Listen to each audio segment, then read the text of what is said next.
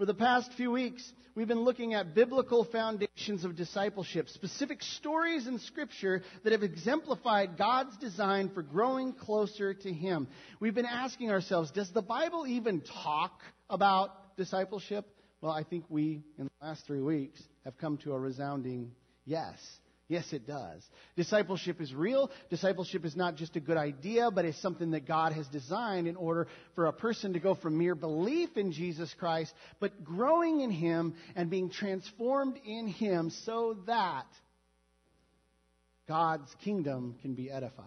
And so we're going to take a little switch here in the series. Life like this. What does life look like when a life has been transformed? We're going to take a little switch from, does the Bible talk about it? Because yes, I think we, we've answered that question. Yes, it does. Then what does it look like? Does Christian discipleship look like something specific? We're going to take a look at that. For the next few weeks, as we continue in the series, we'll be looking at personal discipleship. Discipleship not just being an idea, but something that we can experience ourselves, something that we can take on ourselves. Personal discipleship. Let's remember our working definition of uh, discipleship this morning.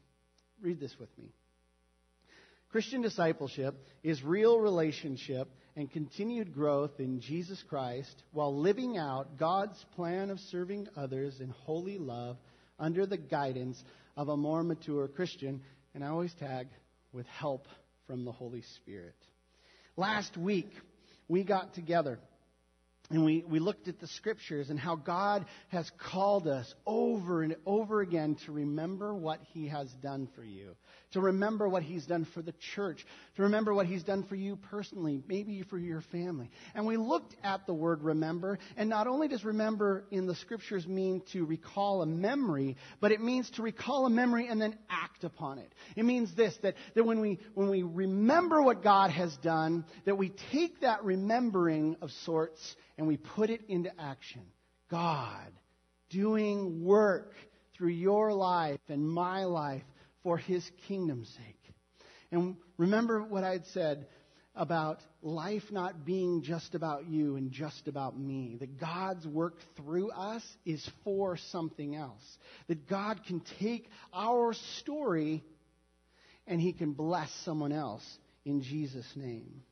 Today, we're going to be looking at an important book in our scriptures. And I can honestly say that because all of them, if they're in the Bible, they're important. But this one specifically is going to help us understand personal discipleship. I think by the time that we're done, there's going to be no more guessing like, well, I wonder if I'm a disciple. Because someone very important uh, in the Christian church um, wrote a letter to a, a very specific city who was dealing with some of the same issues that you and I deal with. And he, I'll be honest with you, he lays it out pretty straight. We're going to be looking at Apostle Paul's letter written to the church in Colossae. And if you'll turn to the book of Colossians and just kind of keep your hand in there, I'd appreciate it. Um, the book of Colossians is in the New Testament. If you don't know where that's at, it's the second portion of your Bible. And I was telling somebody this morning um, I always try to remember, okay, how do you get through that? It's after the Gospels, it's after the book of Acts. We're going into Paul's letters, and I always look, I always can't remember that there's like four or five little ones in there in a row, and I always remember General Electric Power Company. So General is Galatians, Electric is Ephesians, Power is Philippians. We get to Colossians, Company. General Electric Power Company. I told that to Pastor Kyle. He looked at me strange. He says, I just remember where they're at. I said, well, that works too. Everybody's minds work a little bit different. Mine more different than others, but the Lord is good. The Apostle Paul wrote letters, lots of them, to different churches. This letter is very important in the life of a disciple. Let's talk about Paul for just a second. Paul was not his given name. his mom and dad gave him the name Saul. He was born a, a good Jewish little boy, and he was risen, rose up in the church, uh, became a very powerful member of the Jewish ruling council. He was a, a Pharisee. Paul was very learned. Paul was very smart. Paul was very powerful. I'm sorry, Saul was. I get those little mixed up. That's okay. Saul was very powerful. Saul was the kind of person you wouldn't like. Saul was so powerful that, um, that he was put in charge of rounding up Christians and either putting them in prison or putting them to death. And you know what I think? I think Saul really, really liked his job. We read the story in the book of Acts where Stephen, who was a member of um, what the apostles were doing, he, he, was actually more like a steward. He was helping to um, distribute foods amongst the widows and the orphans. Uh, he was arrested and he stood before the council and he gave a beautiful sermon. And he basically said, No, I will not stop talking about Jesus Christ. This little sermonette that Stephen gave made the Jewish council so angry that they literally gnashed their teeth at him. Have you ever been so mad at somebody you just went, Arr. I haven't, but that's what they did. That they were so incensed at Stephen and what he had to say that they picked up rocks and they threw them at him until he was dead. Stephen became the first Christian martyr. Saul of Tarsus was the guy that was in charge of that. He actually, the scripture says, he was the one that held the, clo- the coats for the people who threw the rocks. Well, here, let me, let me hold your coat, Aaron, while you throw rocks at that person. And the scripture says he took great delight in it.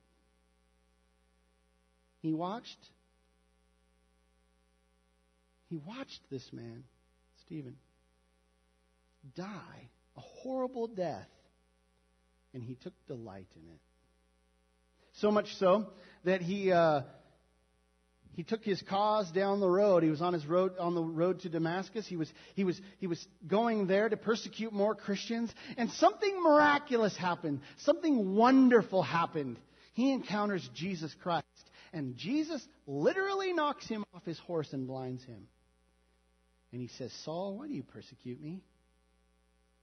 What are you doing? And in that moment, and in the next few days, Saul has a transformation unlike the world has ever seen. He goes from Christian hater to Christian. Tremendous story. If you've never read the story of, of, of Saul of Tarsus becoming Paul, you need to go and read it. His conversion story is just out of this world. He becomes the Apostle Paul. And he goes on to lead the church. The church that he hated, he now loves, goes on to lead that church. He writes 13 books in our New Testament. And in AD 60, while he was enduring house arrest, while he was under Roman um, guard, he, he had been arrested for his faith. Paul, as he's sitting there, hears about this little church in Asia Minor the church in Colossae or Colossae, however you say that. He hears about this church he's never been to. Some things are happening there that shouldn't be happening. Somebody's been teaching some falsehood that they shouldn't be teaching. The people of the church are engaging in acts they shouldn't be engaging in. And so Paul, he can't go there and tell them himself, but what does he do? He takes time and he writes them a letter, a very important letter. Now, Paul didn't start this church. He doesn't know these people. This church was started by people that Paul had led to the Lord. And then his legacy, his, his spiritual legacy of sorts, kind of goes on. And it's amazing. If you allow your life to be run by Jesus Christ, how that happens. You touch people's lives, and then they go touch people's lives. And questions are being asked. How shall a Christian act? What does being a disciple in Jesus Christ actually look like? Does it even look like anything at all? Is it something you can physically see in somebody, or is it just all, all inside? That my belief in Jesus and my life for Christ just happens in here, but really you can't tell that anything's going on. Paul answers this question very clearly please turn to Colossians chapter 3. And I'd ask you to please stand in the honor of reading God's Word this morning. I'm going to be reading from the New International Version, the newest version, What you'll see on the screen is from the 1984 version. There's a couple differences, but the meaning is still the same. Hear the word of the Lord. Since then, you have been raised with Christ. Set your hearts on things above where Christ is, seated at the right hand of God. Set your minds on things above, not on earthly things. For you died, and your life is now hidden with Christ in God. When Christ, who is your life, appears, then you also will appear with him in glory. Put to death, therefore, whatever belongs to your earthly nature sexual immorality, impurity, lust, evil desires, and greed, which is idolatry. Because of these, the wrath of God is coming. You used to walk in these ways in the life you once lived, but now you must also rid yourselves of all such things as these anger, rage, malice, slander, and filthy language from your lips. Do not lie to each other, since you have taken off your old self with its practices and have put on the new self, which is being renewed in knowledge in the, cre- in the image of its creator. Here there is no Gentile or Jew circumcised or uncircumcised, barbarian, Scythian, slave or free, but Christ is all and is in all. Therefore, as God's chosen people, holy and dearly loved, clothe yourself with compassion, kindness, humility, gentleness, and patience Bear with each other and forgive one another if any of you has a grievance against someone else.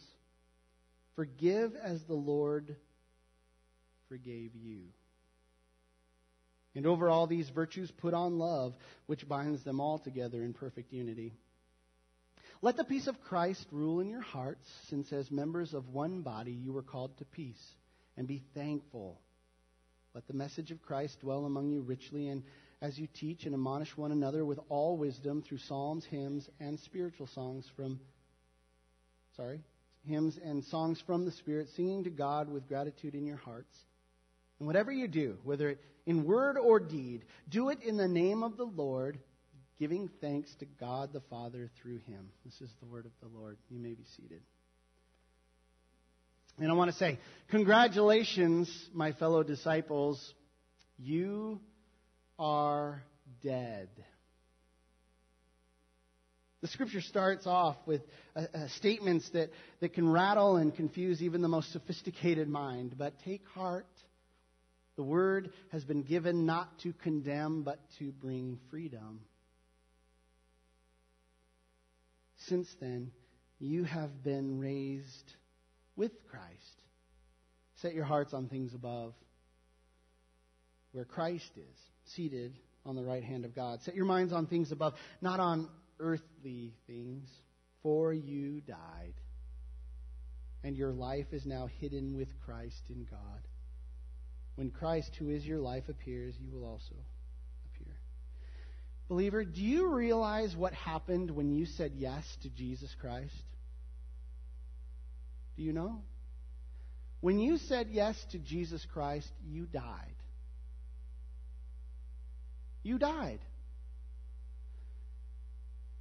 When the preacher gave the call, or in VBS when your teacher said, You want to ask Jesus into your heart, or at Sunday school, or uh, Billy Graham's radio program, or Moody Bible, or Mama Moses or, or, Grandma Edith or whatever, whatever way that Jesus Christ stood before you and said, Here I am, do you realize when you said yes to Jesus, you died to yourself so that by dying to yourself, you then can live with Christ?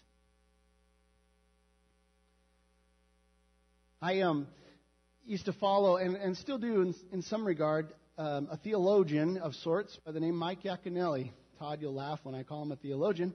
Mike Yaconelli was this uh, grizzled guy. He was this guy who would say things, and you'd be like, You can't say that. And he'd be like, I just did. He was the kind of guy that just, you know, he really loved you, but he didn't care if you liked him. And so he would tell you things very truthfully. This is the way it is. Mike was a prolific writer, and uh, he was a youth teacher and preacher. He owned the largest uh, youth ministries resource company in the world, and uh, and he was a life well lived. But Mike Yaconelli said this. In a moment of weakness, I said yes to Jesus, and my life was completely ruined. And it's been a glorious ruining, and I've been having a blast the whole time. And what he meant was this. When he said yes to Jesus Christ, his self died. He died, which means that he took away, he took aside all his own desires, all his own wants. This plan that he laid out for himself, this beautiful, look what I've done. He had to literally take that and put it on the shelf and then said this, okay, God, said yes. What's the plan? What do you have for me now? And can I be honest with you? I like to have my own way. I like to do what I want when I want to do it. And if it's going to be right, it's going to be my way. And so, can I just tell you, my human nature is I want things my way, and you're probably a lot like me. But when I said yes to Jesus, guess what? I don't get my own way anymore. Oh, I sometimes get my way, but it has to be what God wants for me. I'm dead to myself so that I can be alive in Christ.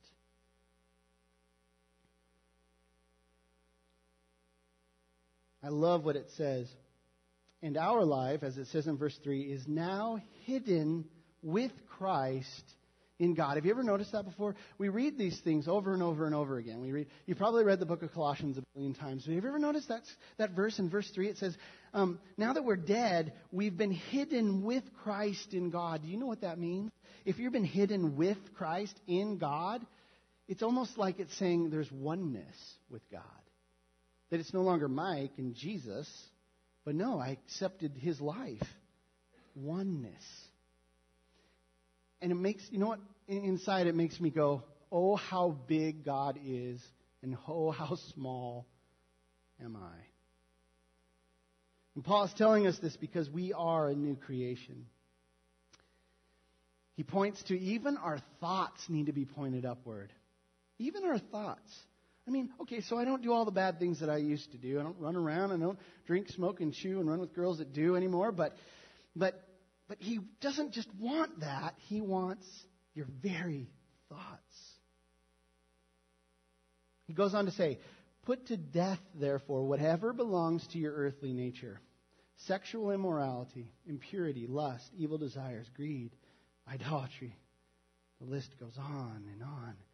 You know what I love about Paul is he just kind of hits something for everybody hey, in regard to sin, there's just something here for anybody. I'm going to make the list so long. I'm going to lay it out so plain that if you're thinking, well, um, he didn't say this necessarily, he's not leaving anything for the mind, he's laying it out. Even the word sexual immorality here, I'm pretty certain that he used the word porneia, which basically is this generic word. Anything sexual that is outside of what God had designed is sexual immorality.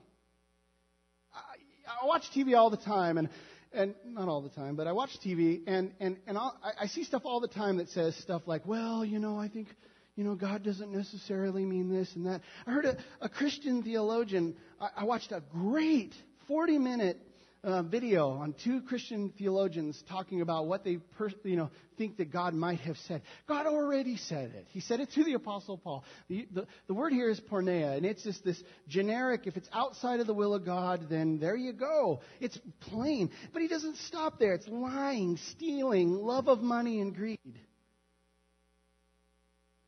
Stealing is interesting.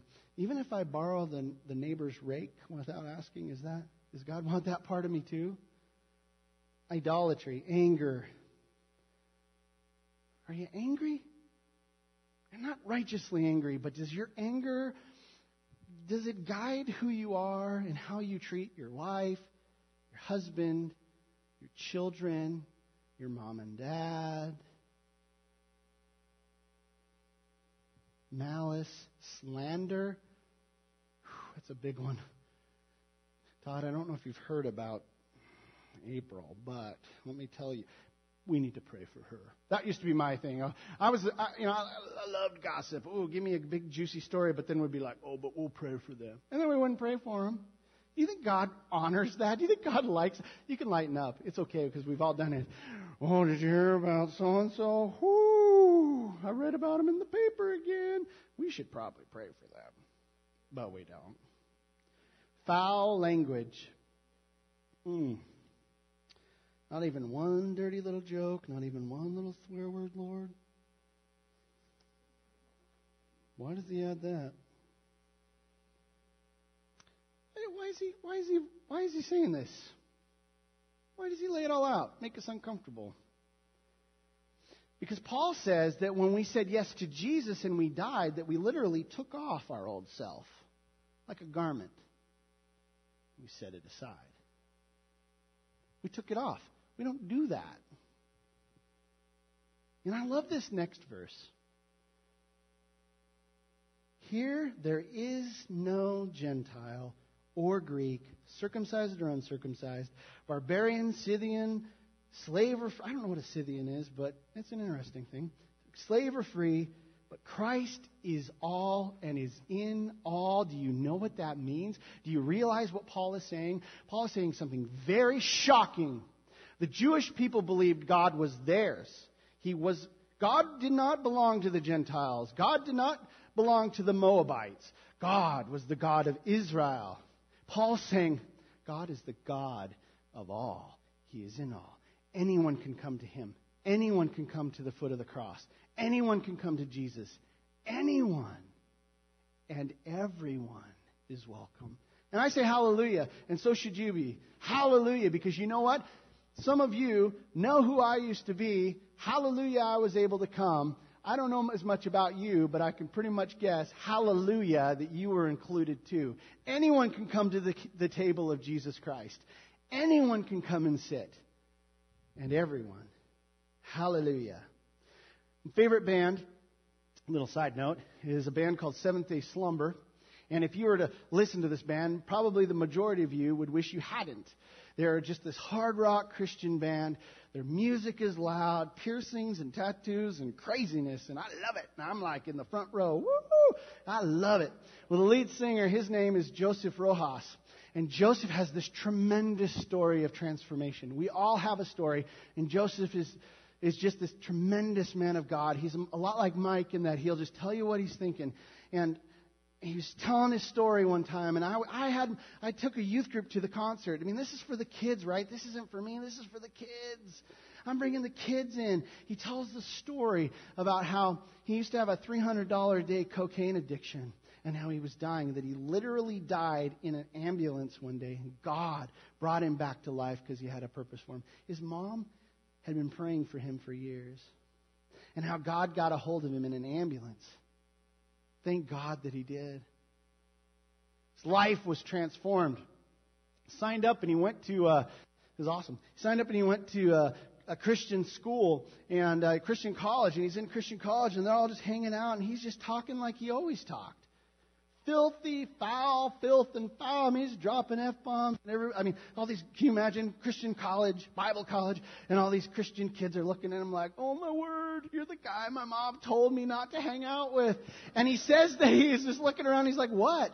And they had to say, "Hey, you know, you took off when you when you died to to yourself. You literally took off that stuff and you set it aside." And he said, "Well, I never knew. Why? Because he didn't read the Bible. He didn't know." And that's what I love about Jesus Christ, is that you, you don't even know what happened to you, and yet God's doing a good work in you, and He's going to continue. God changed my heart in that concert. There was a sin that I was dealing with I didn't even know I had. And He spoke, God the Holy Spirit spoke through Joseph Rojas. My heart was changed, and I was blown away because I thought I was here for these kids. Isn't that awesome the way God does that? There's a word in verse 12 that I love, and it's therefore. Ah, thank you, Jesus, for therefore. Because Paul's been pretty rough. I mean, I don't think he's being mean. I think he's just being honest. He's told us when, you, when you're in Christ, this stuff's got, it's, it's got to go away. It just, it just has to. But then he gets to therefore. What I love about Paul is, is that he lays it out so plain and so straight, but he finishes the story. It's not just, you're going to go to hell if you don't stop doing blah, blah, blah, blah, blah. But he says, this, this is the stuff you got to trade in for this. So let's read it. Therefore, as God's chosen people, holy and dearly loved, do you, do you feel holy this morning? You are, if you are in Christ. Wrestle with that one. Holy and dearly loved, he says this clothe yourselves with compassion, kindness, humility, gentleness, and patience. Bear with each other and forgive one another. If any of you has a grievance against someone, forgive as the Lord forgave you.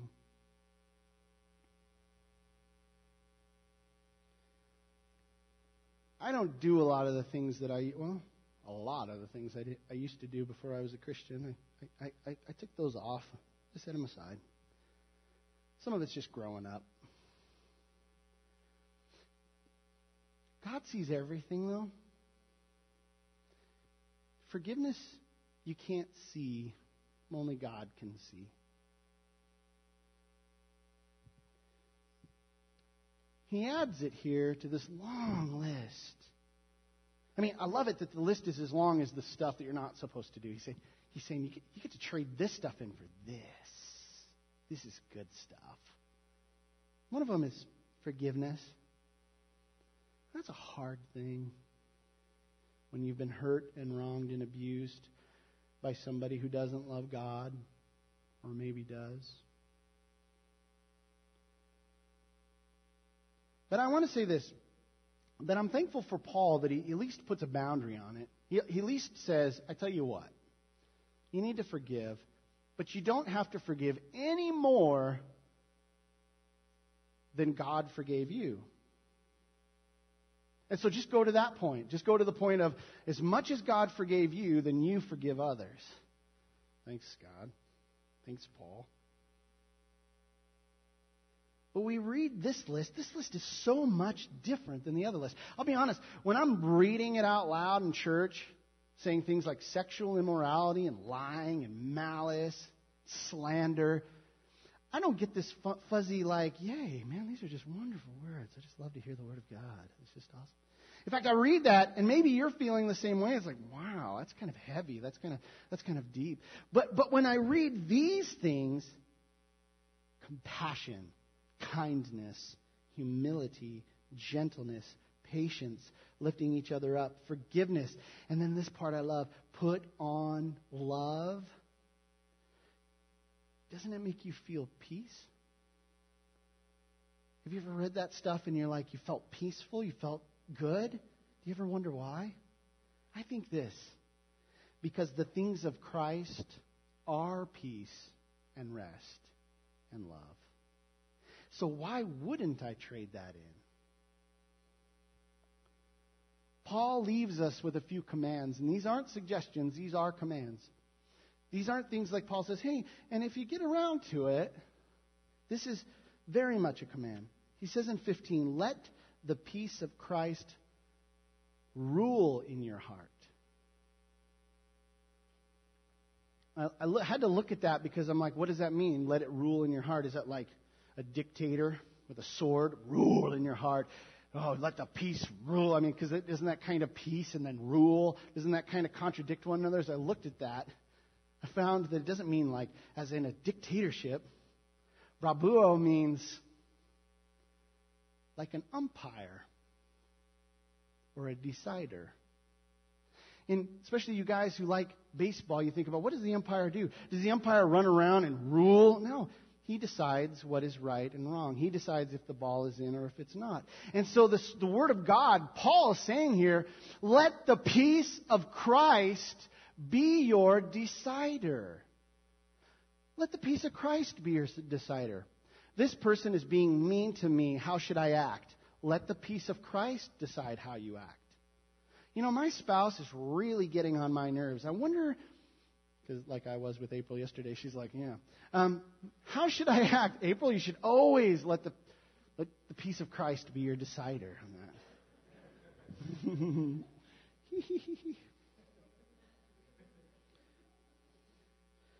These are hard things to preach. I, I was talking to a friend the other day. I said, You know, I'm, I'm preaching this stuff, but I'll be honest, I'm struggling with some of it too. He goes, What? How, I said, what, what, what do you do with that? He says, I'm going to do what John Wesley said to do. I'm going to keep preaching it until I'm experiencing it. I'm going to keep preaching this until I experience it. Wow, that's transparent, huh? And then he said something else I forgot. I remembered that part. He says this Let the message of Christ dwell among you richly as you touch, uh, sorry, as you teach and admonish one another with wisdom through psalms, hymns, and songs in the Spirit, singing to God with gratitude in your heart. And whatever you do, and whatever you do, whether in word or deed, do it all in the name of the Lord Jesus that means this that this life that's been transformed, disciple, you've taken off the old, you've put on the new. Wherever you are, whatever decision that you're making, you are doing it as an you're doing it in Christ. You're doing it in Christ. The peace of Christ is your decider. You see where we're going with this? You don't have to be the one that makes the decisions anymore. You don't have to be the one that's that's man, just oppressed and depressed and I mean you can literally cling on to the power of the universe. Jesus Christ who was risen from the dead, that same Holy Spirit lives inside you. We claim that in the name of Jesus. It helps us to live in that. But do it all in the name of Jesus. Personal discipleship means intentionally living for Christ before we were in Christ, our lives looked like this. I want to thank Janine for sharing last week. Very transparent. Before Christ, my life, you shouldn't be embarrassed, by the way, because before Christ, we were all crazy. We were all like just fooling around out in the streets and having fun. And Jesus said, Mike, Holene, you cracked me up. Get over here. Get over here, you knucklehead. I'm going to teach you in the ways you should go. But I've put in that I put in you what I want to use through you. I like to laugh. That foul language thing, man, it's hard for me because I'm, I'm a, a jokester. You met my family, you'd think we were all nuts. We'd laugh about all sorts of things. The devil wants to claim that for himself. And so sometimes somebody will say something that's just foul, and I think it's funny. But the Jesus in me goes, it's not who you are anymore. But we still have good laughs, and that's okay. This week, I want to challenge each of us to be thinking about this. Okay, I got to take that off. That's not mine anymore. I'm going to put this on. Just trade it in. Because I want the peace of Christ to be my decider. You know, maybe it's a sin that you've been just wrestling with. A sin, this man just keeps coming back around. I thought I beat it. Keeps coming back around. I don't know what it is. I don't know what your things are. I know what my things, the things I struggle with are. And I know it can get discouraging when you're like, man, I thought I beat that. I thought I, I thought I, I thought through Christ I conquered that. Today's a new day. Just take it off, set it aside, put on the things of Christ. You know, I was reminded yesterday, I need to be more kind. Sometimes, as a dad, I get busy. I'm not very nice. Like, blah, blah, blah, just go do whatever. I was reminded need to put those things on. Kindness is a good thing. Some of you are like laughing, like, yeah, you do. Gentleness. I want to be gentle. Do you think Jesus was gentle? Do you think Jesus was kind? I do. I want to be more like Jesus. Do it by the power of the Holy Spirit. Grow and then go. I want to close this time just a little bit different than what we've been doing. Um, Andrew's going to play some music. And I want us to, to spend a couple moments just in quiet prayer.